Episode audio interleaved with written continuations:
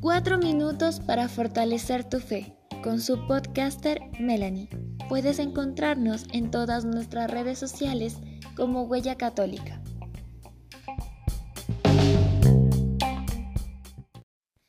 Hola a todos y bienvenidos a este nuevo episodio. El tema de esta semana es... Desde Instagram nos preguntan, Hola huella católica, quisiera que me den un consejo. Últimamente siento mucha tibieza espiritual y me alejo poco a poco de la iglesia y de Dios, pero tengo muchas dudas en serio. ¿Qué puedo hacer?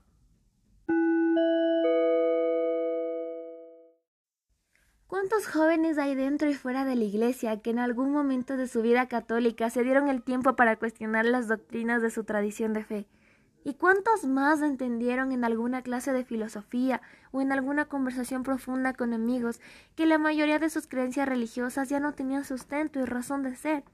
¿Cuántos son los que han quedado a la deriva, los que se han alejado porque todo lo que habían creído ya no parecía coherente ante las evidencias de la razón o la ciencia? En mi poca experiencia como miembro de la Iglesia, y más que nada como una joven más, Sé que hoy por hoy tenemos acceso ilimitado al conocimiento y a la cultura y a todo aquello que nos presente nuevas perspectivas de fe. Y no solo eso, tenemos acceso a todas las perspectivas científicas y filosóficas que contradicen la religión e incluso que ponen en duda la fe en un Dios supremo. Hemos sido testigos de la cantidad de jóvenes que poco a poco han ido perdiendo su deseo de estar en la iglesia, muchos de ellos con las buenas intenciones y con dudas razonables que les llevaron a cuestionar sus creencias y que en esta búsqueda de respuestas no encontraron más que una pared, un límite que no podía traspasar, una tradición que no les permitía libertad de pensamiento y que les hacía sentir culpables por dudar, una tradición que les exigía creer sin saber que para ellos muchas de estas creencias parecían estar en contradicción para las ciencias humanas, sociales, y también para su propia experiencia de vida. Nuestro deseo de ser coherente ante las evidencias y nuestro deseo de poner la razón por encima de las creencias nos permite recitar con libertad un credo que no encontramos sustento alguno ante la lógica y a veces a la experiencia humana.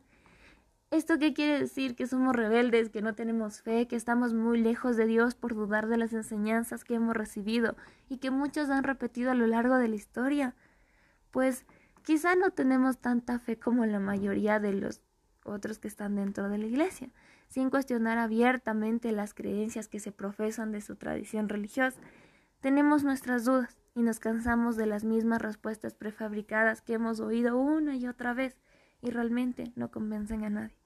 Creo firmemente que es posible encontrar nuevas perspectivas, nuevos caminos, que nos permitan modificar nuestras creencias sin necesidad de renunciar completamente a ellas. Hay una cantidad enorme de aportes teológicos que pueden ayudarnos a construir una fe que no tema ser puesta a prueba ante las evidencias y ante las experiencias variadas de la vida humana. Es un camino que requiere paciencia, de búsqueda y quizás de errores y también de aciertos, pero sobre todo es un camino de construcción personal y un camino hacia la libertad.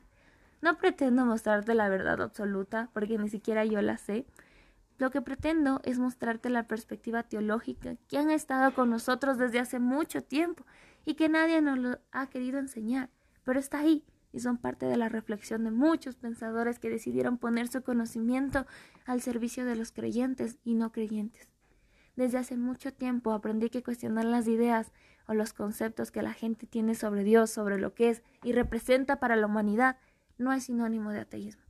Tampoco es simple rebeldía o falta de fe, por el contrario, es la búsqueda de Dios que está libre de prejuicios religiosos, libre de conceptos abstractos y que busca encontrarse con la divinidad sin las limitadas interpretaciones de la tradición que se han encasillado en una serie de doctrinas al actuar y al mover de Dios.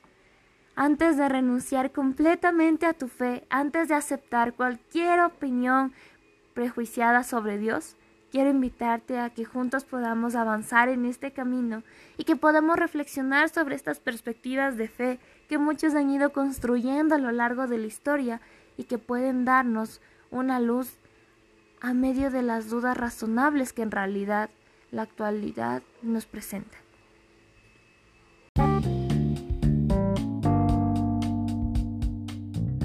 Si te gustó este episodio, compártelo con tus amigos. Mantente pendiente de todas nuestras publicaciones y envía tu pregunta a cualquier chat de nuestras redes sociales.